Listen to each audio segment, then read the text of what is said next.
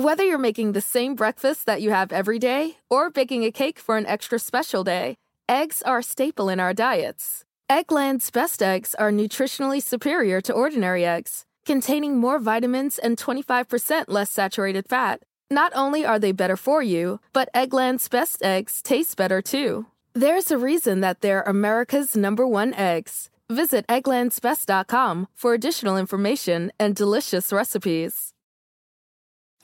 Hi, it's Martha Stewart. You know, I spend a lot of time thinking about dirt. At 3 a.m., at all hours of the day, really. What people don't know is that not all dirt is the same. You need dirt with the right kind of nutrients. New Miracle-Gro organic raised bed and garden soil is so dense, so full of nutrient rich, high quality ingredients. Miracle-Gro is simply the best. Josh Lavinitz died on August 7th, 2017. And for almost three years, I didn't know his cause of death. Josh was 39 years old when he died, and his death was totally unexpected. That's why the state medical examiner decided to do an autopsy. She ran a battery of tests, inspected the body, and wrote up everything she found in an autopsy report. It's a 15 page document and it was the only thing that could confirm exactly how Josh died. Back in 2017, I couldn't get access to that report. But three years later, I finally got a copy. After it came in the mail, I called up my editor to debrief. All right, so. Yeah. You want to open it up? I had never read through an autopsy report before. Do I just read it to you? It is a startlingly detailed document. An examination of the body of Joshua Lavinitz is conducted by. For example, it includes Josh's height in inches and the weight of his heart in grams. There are other details, too.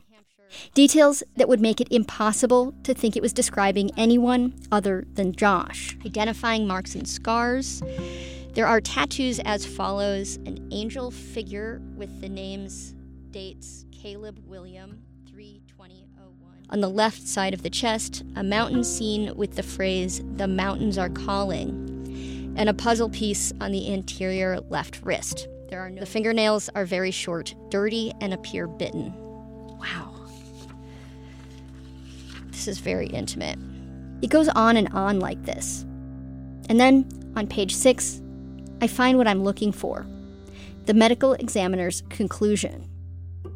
Based on the investigation report and autopsy findings, it is my opinion that Joshua Lavinitz, a 39 year old Caucasian man, died as a result of acute fentanyl intoxication.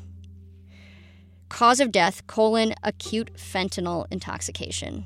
Manner of death, accident. I had gotten a tip this might be the case. That tip is why I went looking for the autopsy report again. And now I know it was an opiate that killed Josh. But seeing that written in black and white, it doesn't make it any less surprising. There is so much information in here that is affirming of the person that I of like what I observed. He was a nervous guy like totally makes sense he would bite his fingernails. He loved the mountains. Of course, he had a tattoo of, of the mountains on him. He was so proud of his son. Of course, he had his name tattooed on him.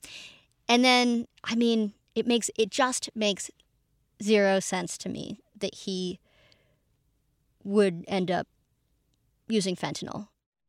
What do you want to find out now? I want to know how he got the fentanyl.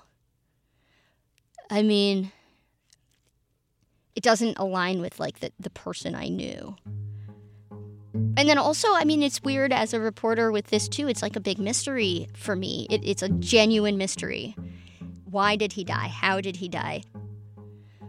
And at the same time, it's like a real, genuine human life that's lost that I wish he were still alive.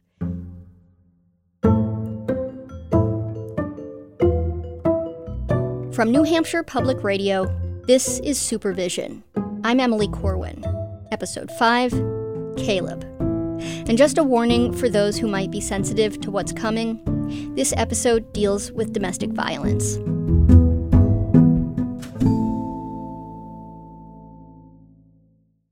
Josh dying from a fentanyl overdose? I guess it should have been obvious. He was released from prison straight into a national opiate epidemic, one that has been particularly deadly in New Hampshire. And people like Josh, they are so vulnerable to this very thing. There's this study that came out of Massachusetts a year before Josh died. It found that people recently released from prison are 56 times more likely to die of an opiate overdose than the general public. So maybe it shouldn't have been such a surprise to me. But it was. I'm not a drug addict.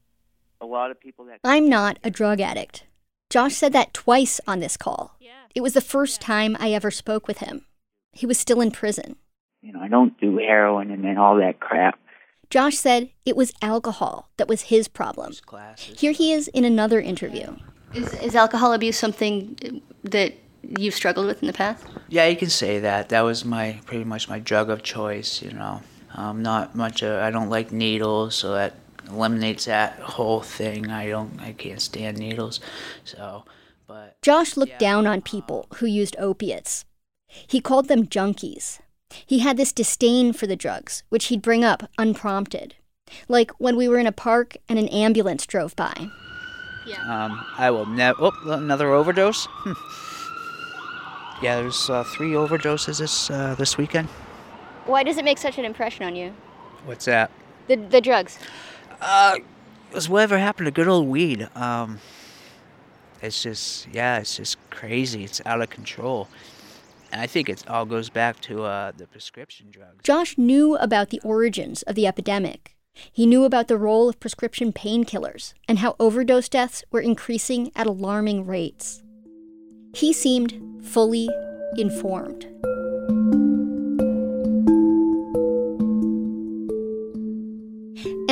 It's one thing for me, a reporter who only knew Josh for a few months, to be surprised by his overdose.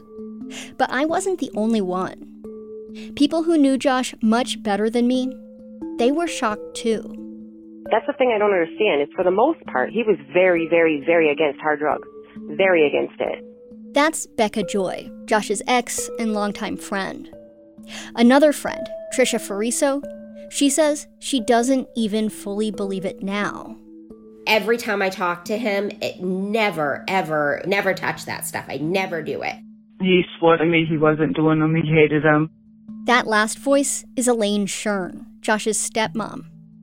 One reason it's so shocking to Elaine is the way that Josh used to treat her daughter, who struggled with addiction for years. Elaine says Josh used to rail against her daughter for using. I don't know if that night was his first time doing it or if he was doing it all along. I have no idea. Mm-hmm. I just know that he just kept saying, you know, I don't do the drugs. I don't, I don't do it. I don't do it. I don't do it.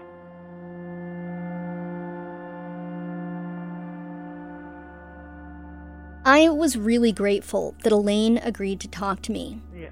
Because until my conversation with her, what I knew about the night Josh died was incomplete. Were you home that day, like that he yeah. died? Yes. It was early August, and Josh and his stepdad were having a cookout, something they loved to do. There were six people at the house that night Elaine and Josh's stepdad, who's since died, Josh's stepsister and her boyfriend, and Josh and his friend from work, a guy named Brandon. Josh was drinking along with everyone else, a violation of his parole. And then Elaine's daughter, Josh's stepsister, she noticed something a detail she told her mom about later.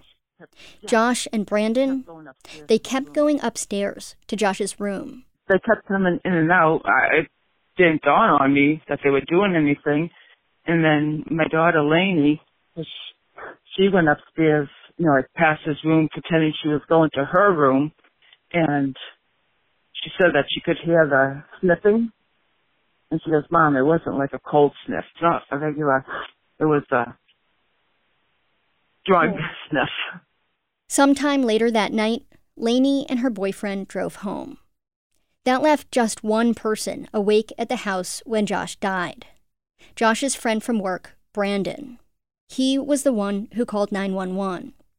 And when police arrived, they spoke with Brandon first. He told them he had not seen Josh use drugs. So then the police went upstairs and they knocked on Elaine and her husband's bedroom door. Oh God. So so who woke you up? Woman police officer knocking on the door. Ugh. I assumed he was getting arrested. And uh, she's like, well, we're here to inform you that he's deceased. I'm like, whoa, what? I wasn't Uh. expecting that at all. In your bedroom, huh? Yeah.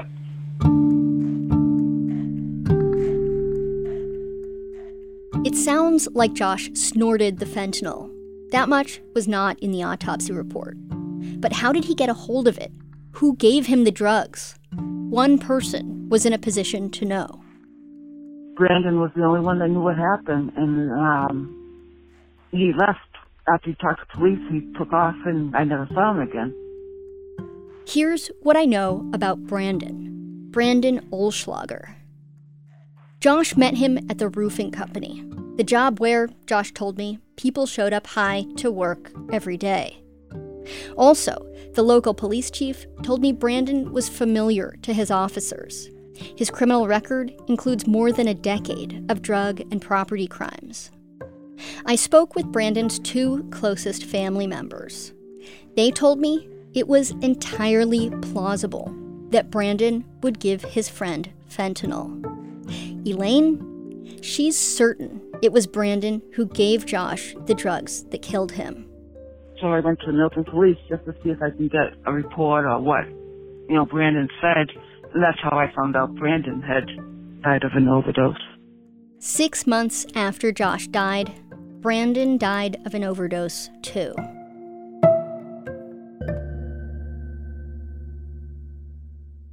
When I talked to Josh before and after he got out of prison, so many times he told me his age. He was 39. He'd say, I should be farther ahead than I am. Josh had ambitions. He wanted to hike mountains. He wanted to reconnect with his son. He wanted to make his mom proud. What was going on in his head? What led him to mess with such a deadly substance? This was what I was trying to find out when I called up Trisha and Becca. You heard them a moment ago. They told me Josh was very against hard drugs. And that's why I was taken aback by something else they said. Did you know Josh to use drugs earlier in his life? Um, so the situation with this is I've They knew Josh had a history of drug use. I've known Josh to smoke weed. I would know that he dabbled in things. He went on like a little bender one time with um with meth, crystal meth. What do you mean when you say that? Like which things? Coke, pills.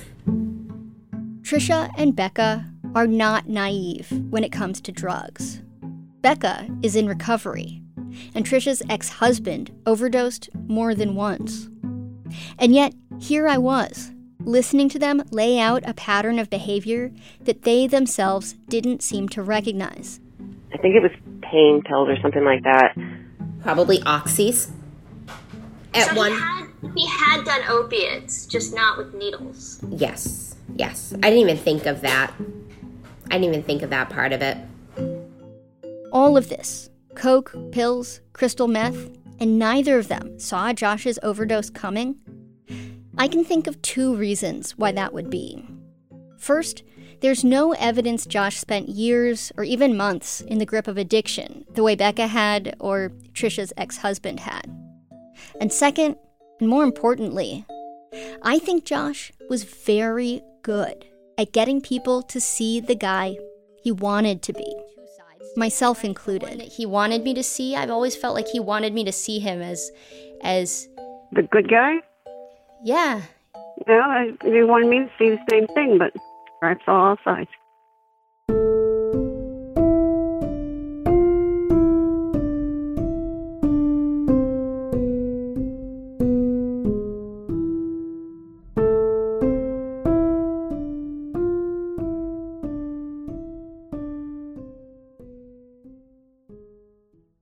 Whether you're making the same breakfast that you have every day or baking a cake for an extra special day, eggs are a staple in our diets. Eggland's best eggs are nutritionally superior to ordinary eggs, containing more vitamins and 25% less saturated fat. Not only are they better for you, but Eggland's best eggs taste better too. There's a reason that they're America's number one eggs. Visit egglandsbest.com for additional information and delicious recipes.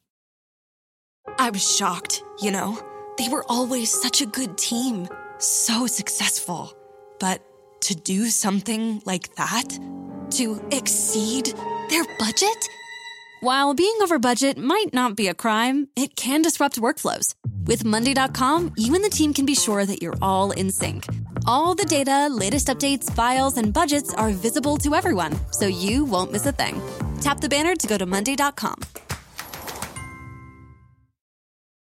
Here you are, BPMs high, sweat dripping, body moving, tongue panting. You're working hard, real hard, and you're thirsty. You need vitamins, nutrients for peak performance and energy. And your plants do too. Aw, I mean, just look at the little guy. Water soluble plant food from Miracle-Gro is full of essential nutrients. Just a little scoop into your watering can, and boom, instant feeding and bigger, more beautiful plants. It's kind of like a sports drink for your plants. You may have to suffer from heat, but your plants do not.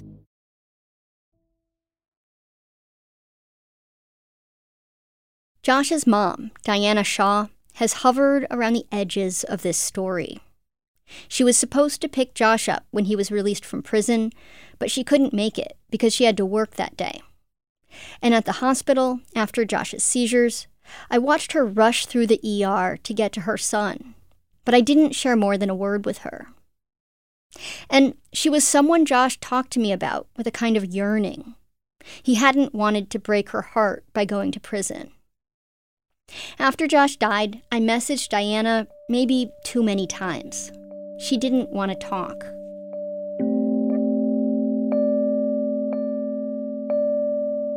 When I was working on this story back in 2017, like I'm just curious what you were experiencing when I was sort of prodding you. Grief.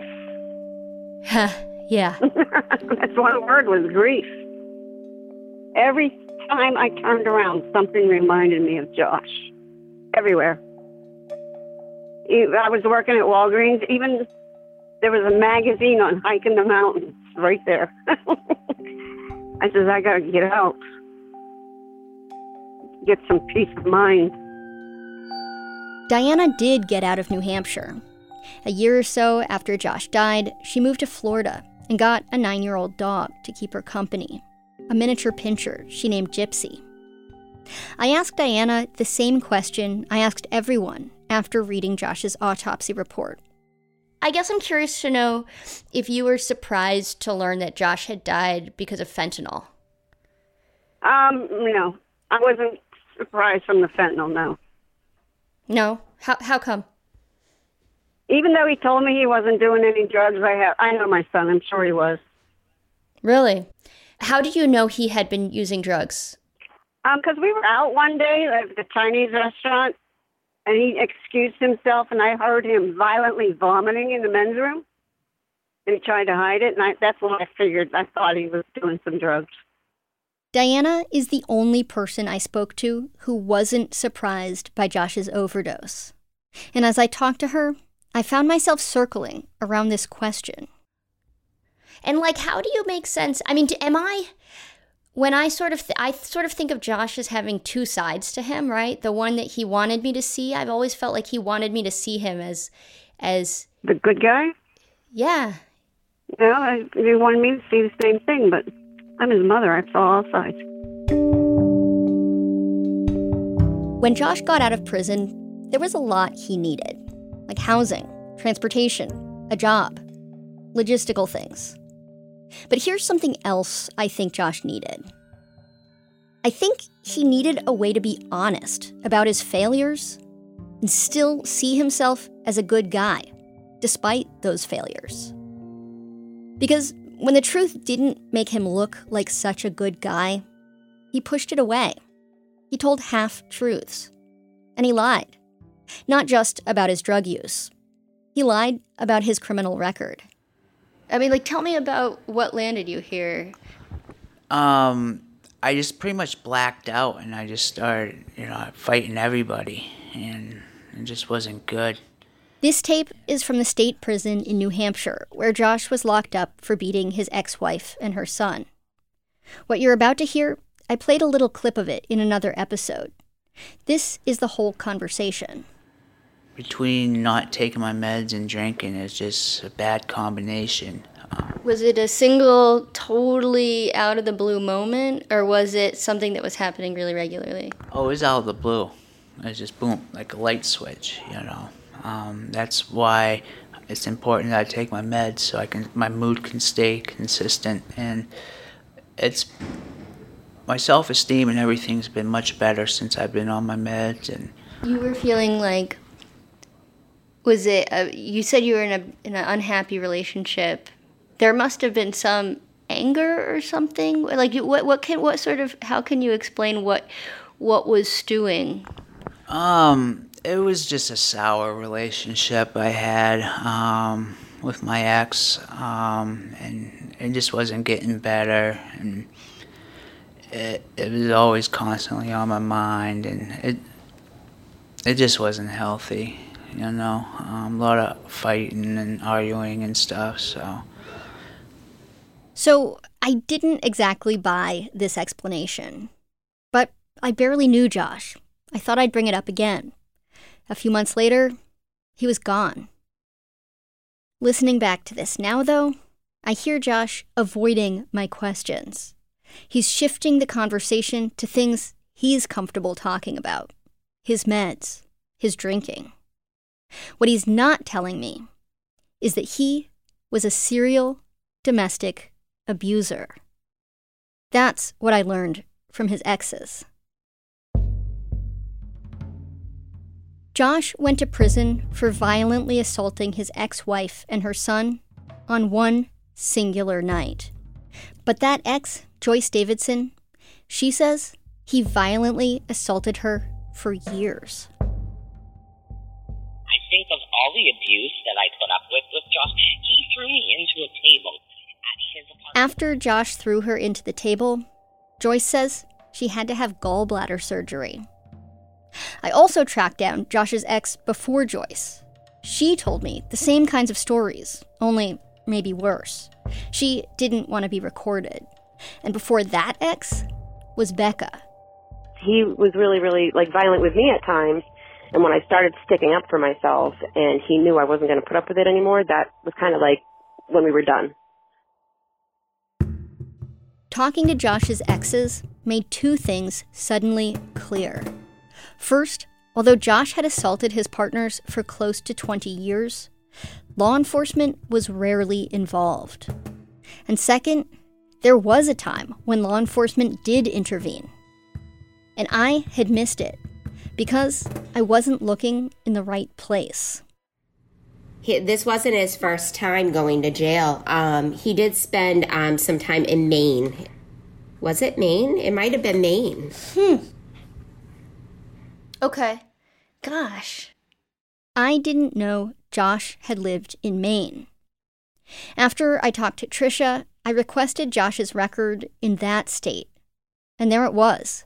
He had two felony convictions in Maine one, an assault against a cop, the other, an assault against a girlfriend. He spent more than nine months in prison. The first communication I ever had from Josh was a letter he wrote me from the prison in New Hampshire. At the very top of that letter, he says, This is my first prison sentence. The first thing Josh ever told me wasn't true.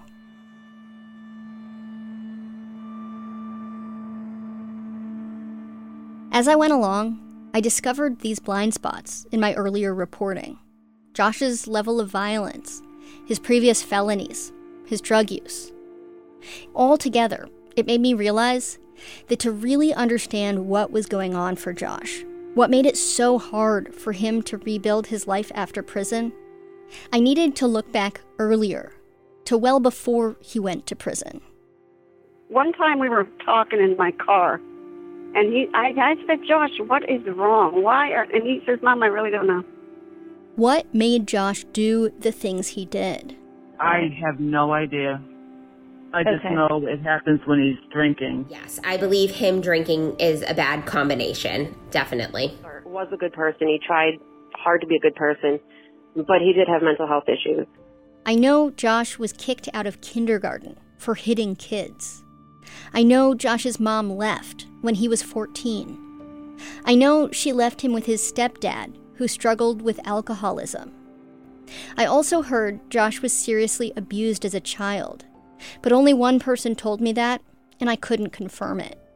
But he didn't like to talk about his past. That was his issue. He didn't want to go to therapy because he didn't want to talk about his past. He didn't want to talk about any of that. The only thing Josh's friends and family knew for sure was Josh had these two sides. It was like there was one guy who was earnest and loving and wanted to help, and another guy who was none of those things. And how do you make sense of that? I don't. I can't. I, I couldn't. Here's what I think Josh told me he wanted to do better on the outside. And I take him at his word. But I think he needed a lot of help. And I can tell you one thing Josh's prison sentence was not designed to be helpful. There's this document in his case file. At one point, when Josh was in prison, he asked a judge if he could get out early on work release. The judge said no. Josh's sentence, the judge wrote, quote, was designed primarily to be punitive and not rehabilitative. Every kind of help I saw the state try to give Josh wasn't very helpful. Here's what I mean Josh was required to take some group classes in prison, including one on healthy relationships. But for the most part, those two years he was locked up, he lifted weights, read lifestyle magazines, counted the hours in a gymnasium full of 50 other men. Like the judge said, for Josh, prison was meant to be punitive. And it was. It hurt him. It hurt his chances when he got out.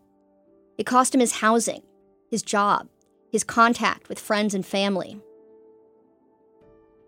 In theory, it's parole that's supposed to help him get those things back.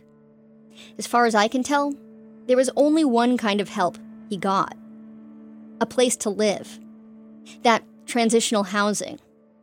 But the day after he moved in, they kicked him out because he couldn't stay sober.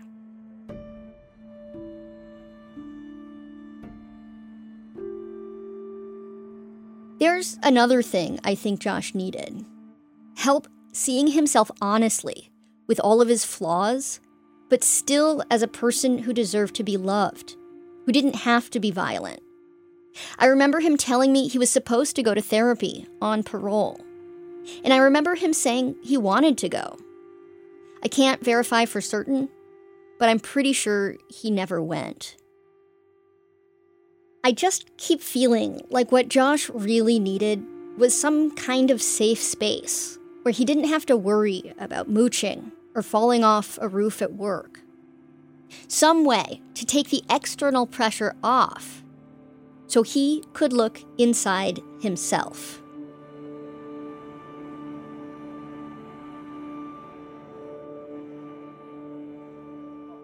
I guess I'm really excited to be talking to you. Um, did you listen to the podcast?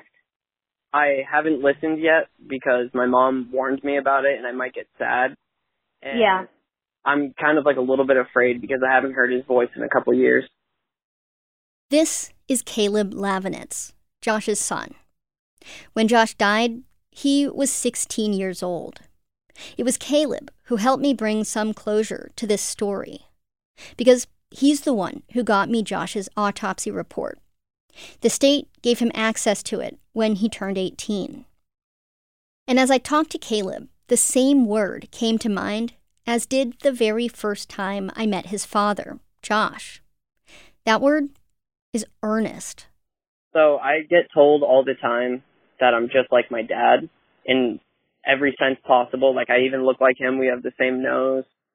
Like we have the same kind of like sense of humor. We just basically like we have the same good side. And then on the other side of things, my dad could be very scary. He could be your best friend or your worst nightmare. And I'm still scared of going down the same path that he went when he got older. I'm a little scared for Caleb's future, too. It's like he knows the steps his father took and where that led him. But it seems hard for Caleb not to follow in Josh's tracks. If drugs can get a hold of you, they will keep hold of you and they will ruin your life, no matter what it can But be. then he can't seem to avoid making the same mistakes. I myself have done my fair share of different drugs. If you want, I could tell you like a list of them or something. sure. I smoke marijuana pretty frequently. I do what's called dabs. I'm not sure if you know what those are. No, I don't. They're THC crystals, mushrooms, LSD, cocaine, MDMA. Uh, something I had never heard of, called lean. lean is the codeine inside of a cough syrup. Oh, okay. Caleb volunteered all this to me, eagerly, like you heard. He also told me that when he was a little kid, Josh was violent. He said he struggles with bipolar disorder, just like his dad did. And he said he spent his teens in and out of group homes. Now, Caleb knows it's possible to bounce back from adversity. His mom, Becca, is his role model. He watched her overcome addiction. She's like Wonder Woman to me. I look up to her so much. Caleb also got high honors in his senior year of high school. That's the year right after his dad died. It's been one thing after another for Caleb. Like, right before his dad died, his best friend died, too, by suicide. Oh gosh, I'm so sorry, Caleb. Yeah, it's, it's like after a certain point, you learn to kind of like cope with it pretty easy. Mm-hmm. That is a brave thing to say. I can't imagine it's true.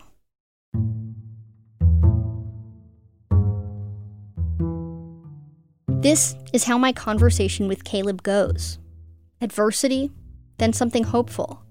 I get flashes of his intelligence, his integrity, then more adversity. I also currently can't go home right now. There was some issues at home with uh, my stepdad. Can I pry a little bit? Um, you can pry. Yeah, what, what's going on with your stepdad? So there was one morning he started just being really rude at like five in the morning to my mom, and he started slamming doors. And when he went outside, he was like talking crap. Caleb says his stepdad pushed him. Caleb got a knife, and the stepdad called the police. So I ended up getting arrested for uh, criminal threatening, and they put a no contact order on my mom and me and him. Hmm. Caleb's prior charges, those were in the juvenile system. That was all wiped clear when he turned 18. This incident with the knife is his first charge as an adult a domestic violence charge.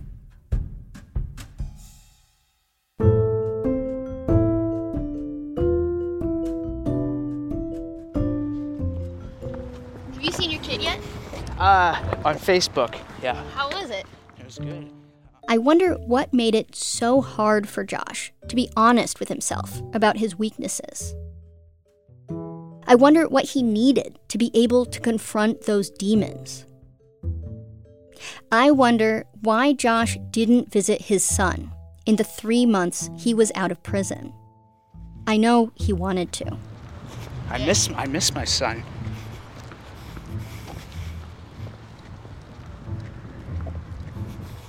When do you think you'll see him?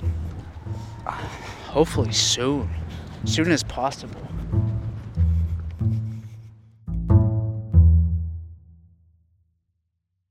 If you are in an abusive relationship and you want help making a plan to get out of it, you can call the domestic violence hotline. Their number is 1 800 799 SAFE. If you're unable to speak on the phone safely, you can go to their website, thehotline.org. And if you think you may be mistreating or hurting your partner, you can get help at the same place.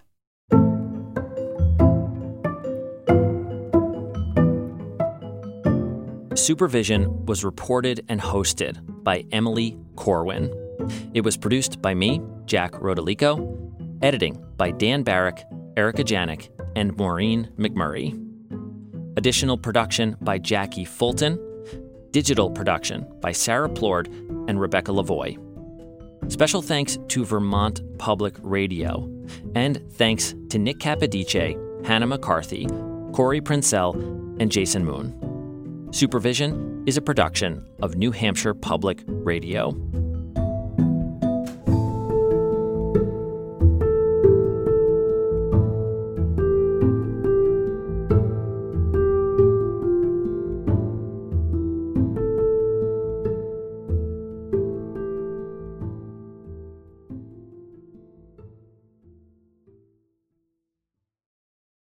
Whether you're making the same breakfast that you have every day or baking a cake for an extra special day, eggs are a staple in our diets. Eggland's best eggs are nutritionally superior to ordinary eggs, containing more vitamins and 25% less saturated fat. Not only are they better for you, but Eggland's best eggs taste better too. There's a reason that they're America's number one eggs. Visit egglandsbest.com for additional information and delicious recipes.